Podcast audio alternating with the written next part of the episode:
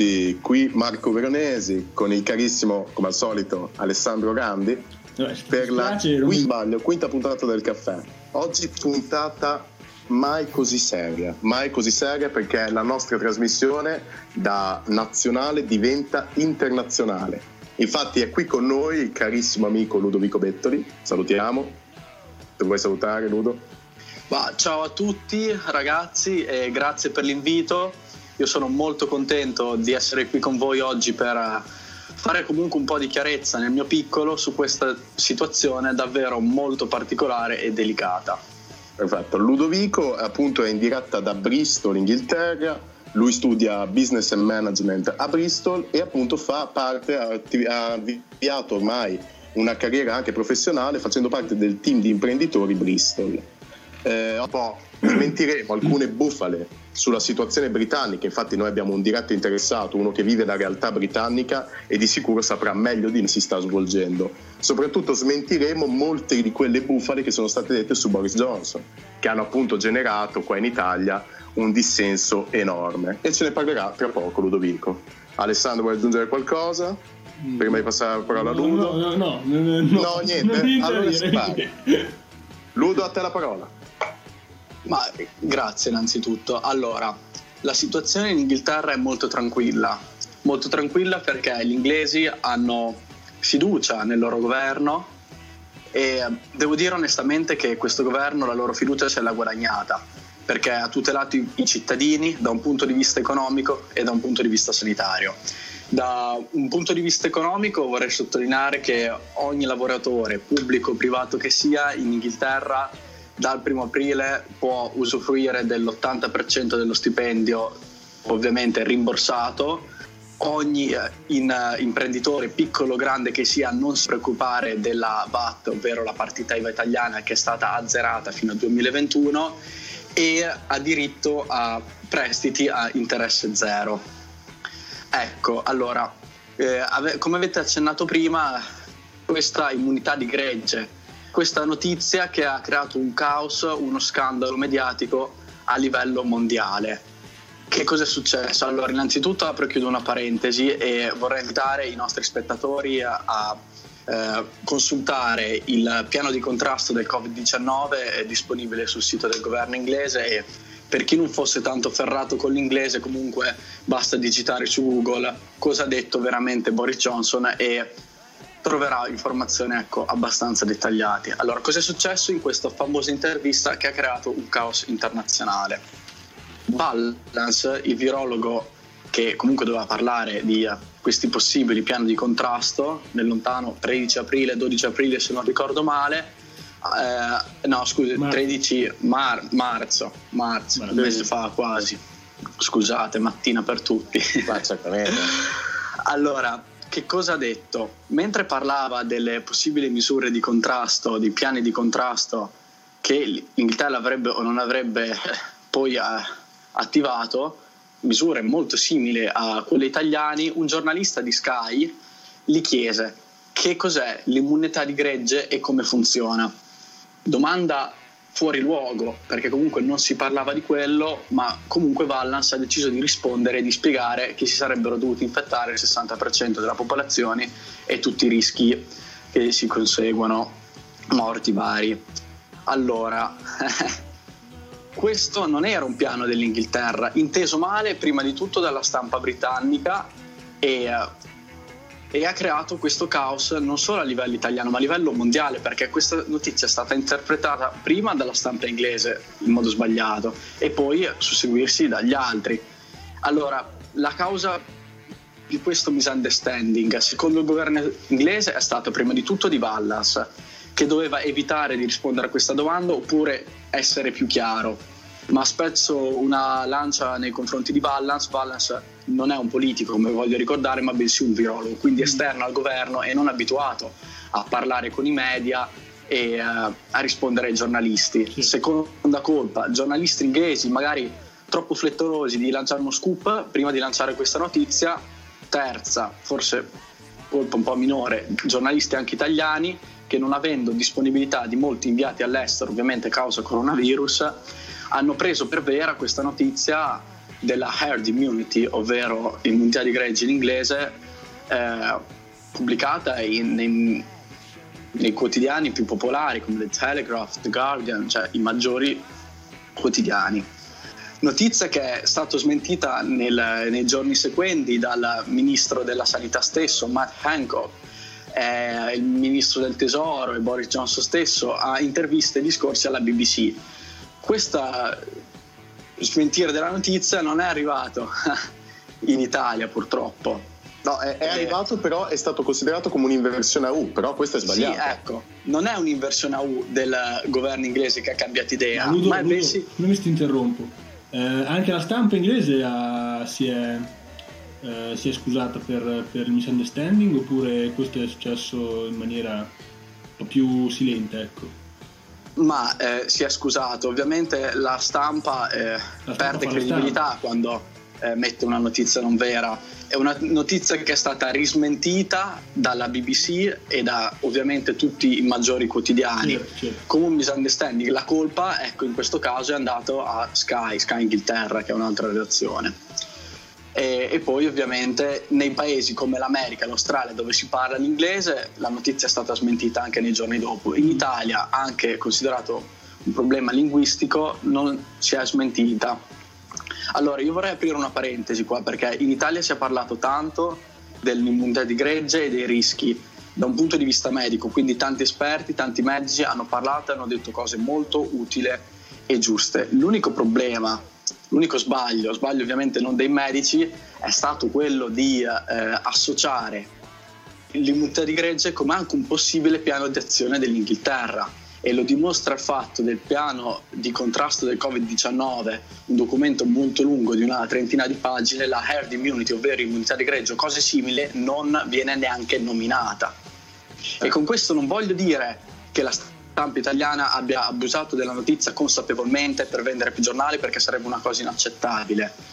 Perché parliamoci chiaro, questi misunderstanding non dico che sono all'ordine del giorno, ma purtroppo capitano molto frequentemente quando si parla di interpretare notizie internazionali. Però misunderstanding sono capitati in passato e capiteranno in futuro. Quello che secondo me è inaccettabile è che il governo italiano, a conoscenza del piano di contrasto del Covid-19, perché è un documento ufficiale governativo che deve essere esaminato da parte interne del governo italiano, quindi a conoscenza della verità dei fatti, abbia comunque deciso di non fare chiarezza, ma bensì di strumentare la notizia con l'intento di mandare un messaggio politico, secondo me, abbastanza preciso, ovvero da una parte Boris Johnson e una destra pronta a sacrificare centinaia di migliaia di vite pur di far girare l'economia, e dall'altra un governo di sinistra italiana la cui priorità è eh, bensì salvaguardare la salute e la vita dei cittadini. Messaggio sbagliato, perché la realtà dei fatti è diversa, ovvero un governo che ha fallito su entrambi i fronti, ha fallito su un fronte economico, che non è stata capace di mantenere le promesse date ai cittadini, vedi cassa integrazione, e su un fronte sanitario, vedi situazione in Lombardia, che è molto imbarazzante.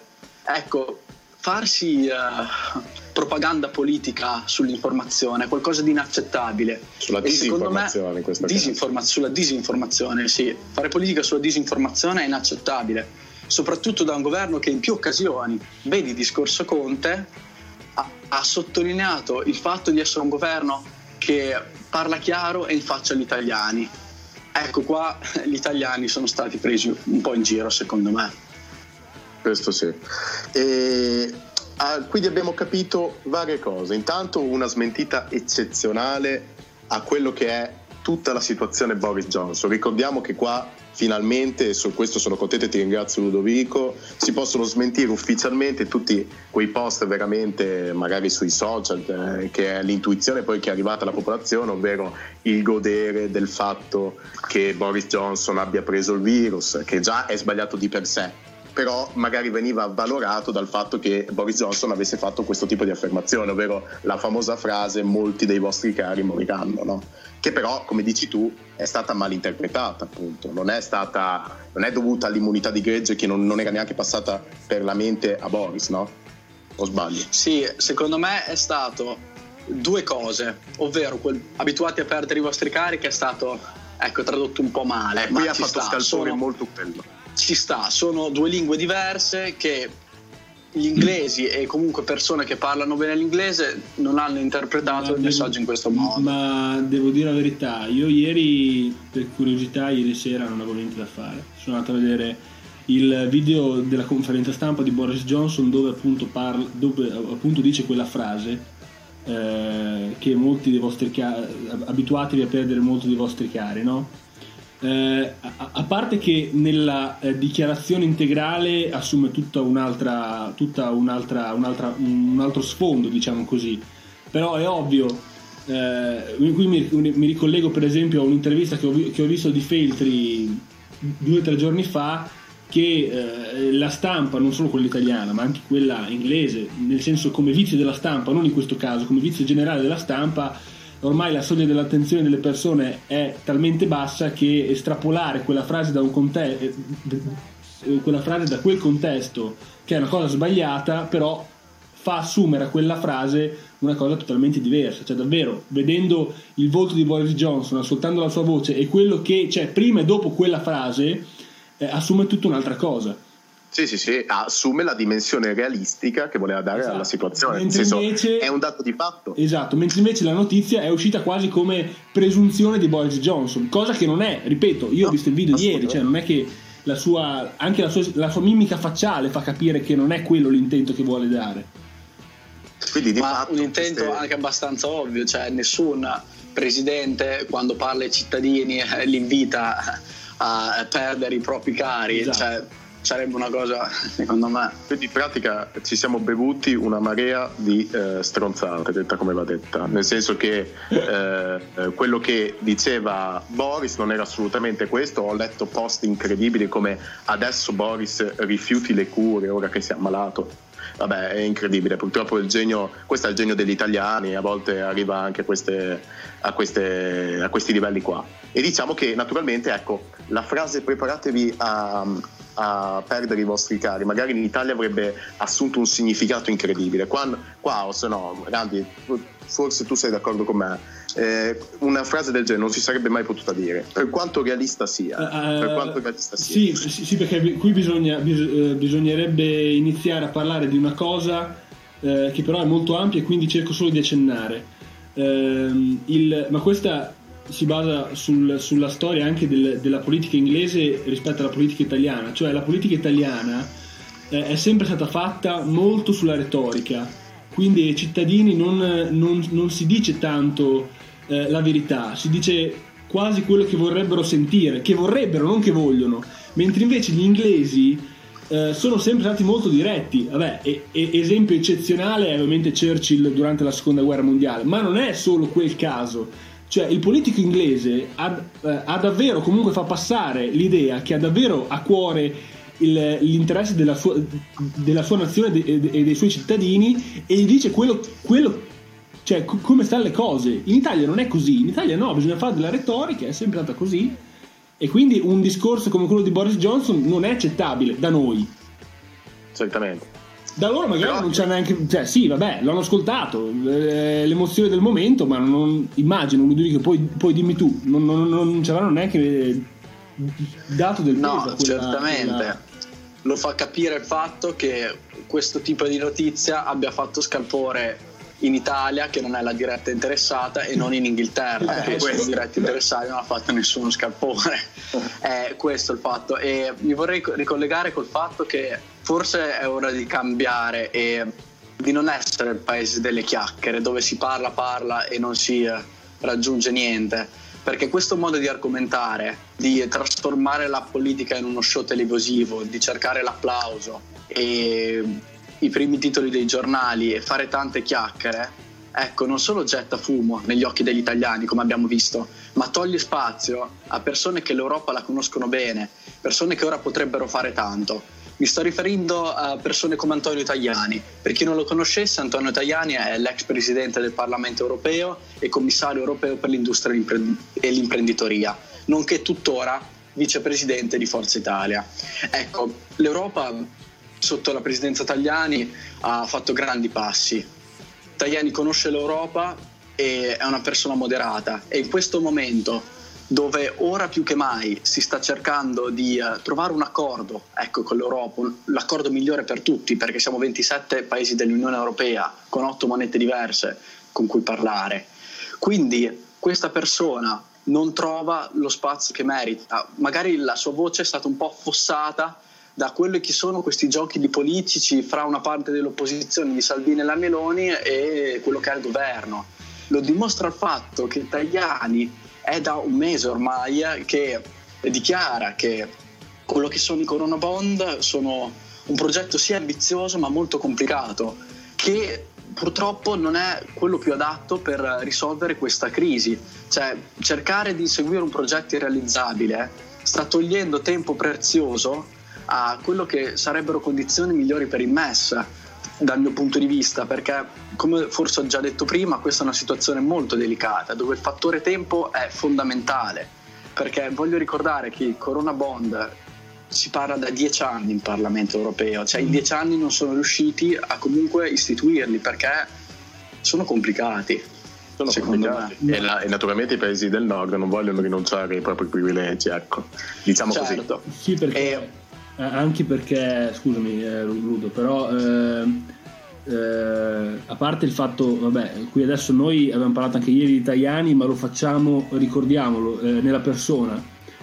E che il, il, fatto che sia esponente di una delle due parti politiche, eh, di, di una parte politica è totalmente, è totalmente secondario, cioè noi eh, moderati, diciamo così, chiederemmo delle persone come Antonio Tajani con l'onestà intellettuale o comunque quella che fa vedere eh, sia da una parte che dall'altra, cosa che magari negli, nei paesi più anglosassoni si, trova, si, può, si, può, trovare più frequentemente, mentre invece da noi non è nemmeno ascoltato. Ragazzi, cioè, Silvio Berlusconi era due settimane, era due mesi che non si faceva sentire, ma dal momento che Tajani non lo ascoltava nessuno, ieri è dovuto, è, è dovuto tornare, cioè, io me lo immagino Tajani che va da Berlusconi e gli chiede per favore mi dai una mano a, a farmi sentire anche no, davvero, ma è questa la situazione. Eh, questa qui è la situazione perché... Qui Esatto, scusa se ti interrompo, ma qui è proprio la colpa, secondo me, di tutta questa cosa, oltre, al, oltre al fatto che Tajani comunque è oscurato dagli altri due membri dell'opposizione, Meloni e Salvini, da cui però adesso si è completamente distaccato dagli ultimi avvenimenti riguardanti il MES, che poi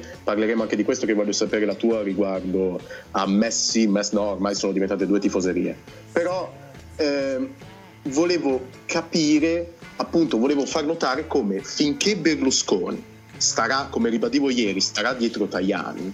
Quindi Tajani subirà, perché in questo momento si subisce quello che è lo spettro di Berlusconi, che in Italia eh, si può essere d'accordo, non si può essere d'accordo naturalmente, non ha lasciato una, un'ombra positiva, diciamo. Diciamo che rimane per, dal punto di vista del consenso uno spettro negativo, l'abbiamo visto alle primarie del 2018 in cui ha preso veramente una percentuale risicata di voti. Finché Berlusconi non abdica al trono di Forza Italia e quindi al trono del centrodestra, mm. il centrodestra non si può riformare. Anch'io, come credono tutti noi in questo momento, credo nel moderatismo, nel liberalismo di Tajani, persona illuminata. Infatti... E questo credo sia molto rilevante da far notare a chi ci ascolta. Ma, ma, ma infatti voglio dire una cosa, 30 secondi eh, non a caso, eh, due giorni fa o ieri, non mi ricordo adesso, eh, è ritornato, diciamo così, in campo Berlusconi e la notizia inizia ad apparire sui giornali, piano piano, ma inizia. Ma la notizia non è che Berlusconi ha detto sì al, ha detto sì al MES senza condizioni, o comunque, ovvero la stessa cosa che diceva Tajani da un mese. La notizia è che Berlusconi così si allontana dagli alleati ma alleati, cioè degli alleati in questo, in questo caso che fanno solo del, della politica per il consenso politico e mai nel merito, mai nel merito, perché loro dicono no esattamente come il Movimento 5 Stelle che ha, che la maggioranza, degli alleati ormai adesso non ci interessa perché al, piccolo imprenditore che magari votava pure Lega, votava pure Fratelli d'Italia, mancano i soldi e mancano i soldi sia che non glieli dia il Movimento 5 Stelle sia che non glieli dia la Lega. Sì, sì, sì, sì, sì. Giusto. Ma come beh, testimone Ludovico, cioè ragazzi là al, è dal primo aprile che hanno già a disposizione i soldi. Mm. Ah, è dal primo aprile, noi mercoledì abbiamo fatto uscire, anzi domenica abbiamo, o sabato abbiamo annunciato un decreto e mercoledì è stato effettivo. Domenica scorsa. Domenica scorsa, mercoledì questo è stato effettivo, ora che giorno siamo? Siamo a giovedì. A giovedì. No. Mercoledì scorso, naturalmente, eh? quindi sono passati più di sette giorni, non si è ancora visto un euro. Ludovico, parla un parlaci un po' della tua opinione sul MES. Ma eh, prima del MES volevo chiudere una parentesi e hai detto una frase molto bella quando hai parlato di onestà intellettuale.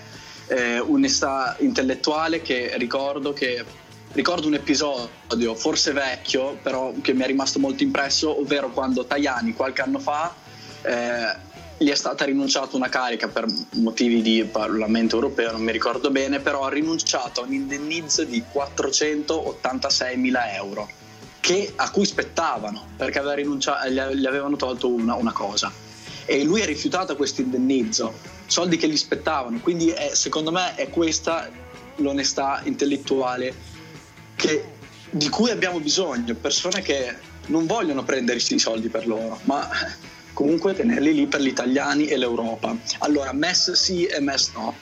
Io vorrei aprire una piccola parentesi perché, perché bisogna dirlo. Allora, chi dice MES no, ovvero il 5 Stelle Salvini, dicono MES no perché sono partiti anti-europeisti. Perché dire sì al MES vorrebbe dire per l'Europa, per l'Italia, diventare praticamente impossibile uscire dall'Europa e come se uscire dall'Europa adesso fosse semplice. Cioè io vorrei ricordare, cioè tornare alla lira. È un'utopia secondo me. Perché l'Inghilterra, un paese che aveva già la sua moneta, quindi già risolto il problema principale, ha votato nel 2016 cinque anni di costi politici e di battaglie con l'Europa. La sterlina, che era una delle monete più forti del mondo, prima della Brexit valeva quasi 2 euro e ora vale quasi un euro, quindi un valore dimezzato. Cioè, uscire dall'Europa e tornare alla lira ci toglie un problema e ce ne crea altri 10.000. Quindi questo è perché non vogliono il MES. Seconda cosa, perché gli stati europei del nord non vogliono, non vogliono darci il corona bond.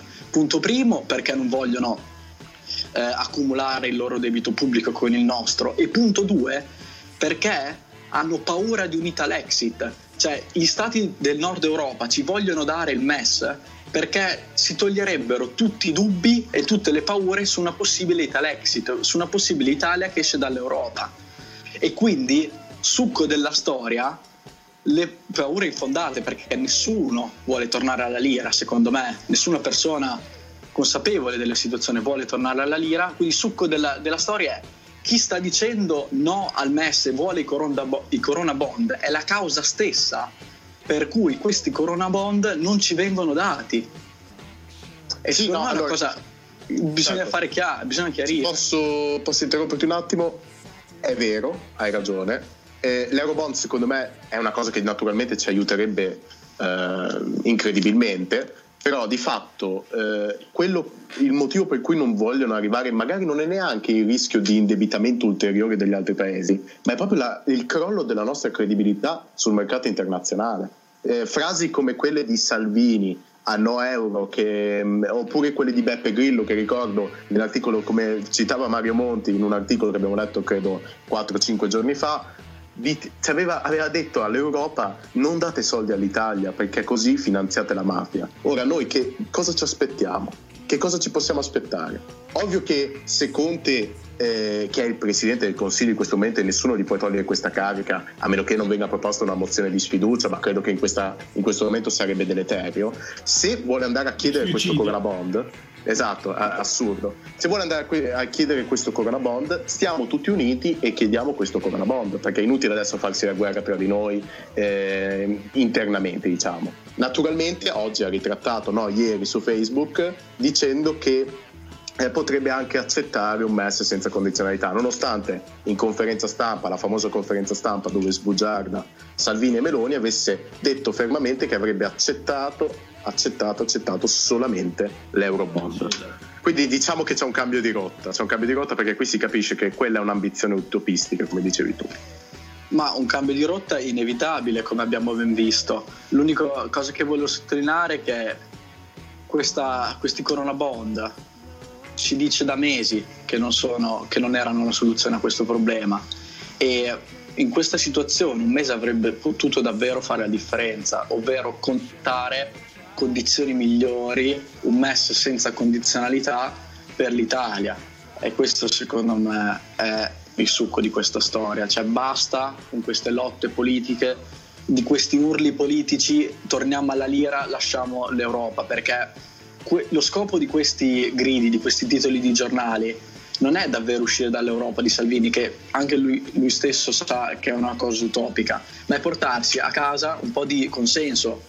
E questo consenso, magari anche per, poli- per questioni di politica interne riguardanti gli immigrati, in cui non vorrei entrare, eh, porta a un livello internazionale una visione distorta dell'Italia. Perché quando Salvini e altri partiti adesso io parlo sempre di Salvini, quindi basta, dirò altri partiti che volevano uscire dall'Europa avevano il 40% di consenso popolare, magari per politiche interne, da un punto di vista internazionale, da un punto di vista di imprenditori, di investitori in Italia, era visto come se il 40% della popolazione fosse pronta a tornare alla lira. Eh, questo è gravissimo. Questo, questo è gravissimo. Questo sì, questo mina quelle che sono le nostre credibilità. Ricordiamolo, ricordiamolo, è la visione che eh, diamo, a, di, diamo all'estero. Perché ovvio, se noi tutti italiani sappiamo che la politica principale di Salvini e di quei partiti, come dice Ludo, non, sare, non, non, non, sarebbe direttamente uscire dall'euro, però la visione che dà all'Europa, soprattutto presenta, presentandosi al, all'Europarlamento, è quella. E quindi qui parliamo di investitori stranieri che devono investire in Italia. Sì, assolutamente. Quanto tempo ci manca, Ale? A che tempo siamo? Siamo a 26 sec- minuti. Ah, ci mancano 4 minuti direi in cui possiamo un po' ricapitolare quello che è stato detto. Quindi le smentite sulle bufale dette a Boris Johnson e questo sono ben felice ragazzi perché sono state dette delle idiozie inimmaginabili e ringrazio ancora Ludovico. Ehm, Inoltre possiamo, abbiamo parlato dei corona bond, di come siano irrealizzabili, del MES quanto sia necessario e vorrei fare un accenno appunto di come si sta dividendo la politica interna italiana, ovvero si sono creati due fronti, MES sì, MES no, come ricordava ieri Salvini eh, si, no, questa non è una partita Milan-Inter, non si devono creare delle tifoserie quando lui in effetti ha creato la prima tifoseria, è incredibile, incredibile, ormai siamo qui delle pecore nel gregge, non so più cosa dire. Comunque si sono creati questi due schieramenti, Messi, abbiamo Berlusconi con Forze Italiane, naturalmente con Forza Italia, eh, parte del PD eh, Italia e Italia Viva, dall'altra parte abbiamo opposi- l'opposizione Salvini-Meloni per il no e il Movimento 5 Stelle che però si sbugiarda una vicenda come ricordavo ieri, quindi è incredibile, ci fa capire come questa non sia più diventata la lotta per ottenere i fondi ma una lotta per i consensi. E questo vogliamo, ci teniamo perché appunto vi entri in testa, vi entri assolutamente in testa. Lascio a, ad Alex se vuole aggiungere qualcos'altro. Ludo vuole aggiungere qualcosa, altrimenti io la per la finale. Ecco. Ma eh, no. Devi che non hai niente da dire? No, no. Va bene, comunque ricordiamo che il, l'invito a Ludo è rinnovato, eh. adesso ovviamente non subito, però quando vorrà tornare non ci sono dubbi. Sperando, sperando che la trasmissione andrà avanti, e quello è un dubbio che dobbiamo sì. risolvere io e te, Marco. Comunque, no, sì. vi lascio sessione, con... c'è da dire che la sessione si avvicina, eh, quindi sì. bisogna stare attenti. Eh, bisogna esatto, stare... esatto, quello è il problema. Eh, ma l'ultima cosa che vorrei dire, ragazzi, è grazie per l'invito. Io sono molto felice di aver parlato con voi e, e spero davvero che quello che ho detto non sia stato preso solo come un messaggio politico ma anche eh, con eh, un intento di fare chiarezza e eh, davvero aprire gli occhi, guardare quello che davvero conta. Basta battaglie interne politiche che davvero ci stanno facendo solo male. No, qui infatti sono stati raccontati fatti e questo, di questo sono contento. Qui sono state raccontate verità, non come le bufale su Boris Johnson, non come la lotta ai consensi, ma cose vere. Qui servono soldi, ragazzi qui servono soldi, qui in Inghilterra sono arrivati dal primo aprile. Ho capito la. Io all'inizio ero con Conte, devo dire la verità, avevo, l'ho anche ribadito nelle scorse puntate. Ho detto andiamo all'attacco per questi Corona Bond. Ma pian piano mi sto ricredendo perché appunto sembra un accordo da raggiungere impossibile. Impossibile, e di questo me ne rammarico. Anche Mario Monti era favorevole a, al Corona Bond o all'Eurobond Corona Bond come si vuole chiamare, però purtroppo. Però era anche consapevole. Sì, però... Lui era consapevole, infatti ha detto non calzate via quello che lui aveva definito un passo avanti, ovvero esatto. il MES senza alcune condizionalità. Esatto. Bisogna lavorare su questo. e quindi spero che faccia le mosse adeguate. Ma Conte, si può dire che Conte non abbiamo un deficiente a governarci, cioè non, posso dire però che purtroppo è un, una persona intelligente a capo di deficienti. Ecco, ecco questo possiamo dire, questo assolutamente possiamo dirlo. E si vede anche le sue ritrattazioni. Deve comunque, ricordiamo, in Italia un governo non esiste senza fiducia del Parlamento eh? e quindi un capo del governo purtroppo deve anche guardare, a, oltre che alle varie problematiche, a tenere insieme la propria maggioranza.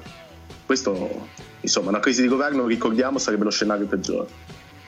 Quindi direi che siamo arrivati alla fine. Direi che siamo arrivati alla fine. Perla hanno ritrovato il 19enne scappato dall'ospedale di Lugo. Ecco, oh, meno male. alla stazione di Rimini. Quindi, ragazzi, per farvi capire, 100 km, no, una settantina di chilometri, però. Si è fatto una settantina di chilometri sputando in faccia alla gente. L'hanno ritrovato. L'hanno Siamo contenti. Vabbè. Vabbè. Grazie Ludo. Ragazzi, saluto, grazie Ludo. Grazie, grazie a voi ragazzi. È un rinnovato invito per le prossime volte. Volentieri. Ciao ragazzi. Arrivederci. Grazie, arrivederci. Ciao. arrivederci. Ciao.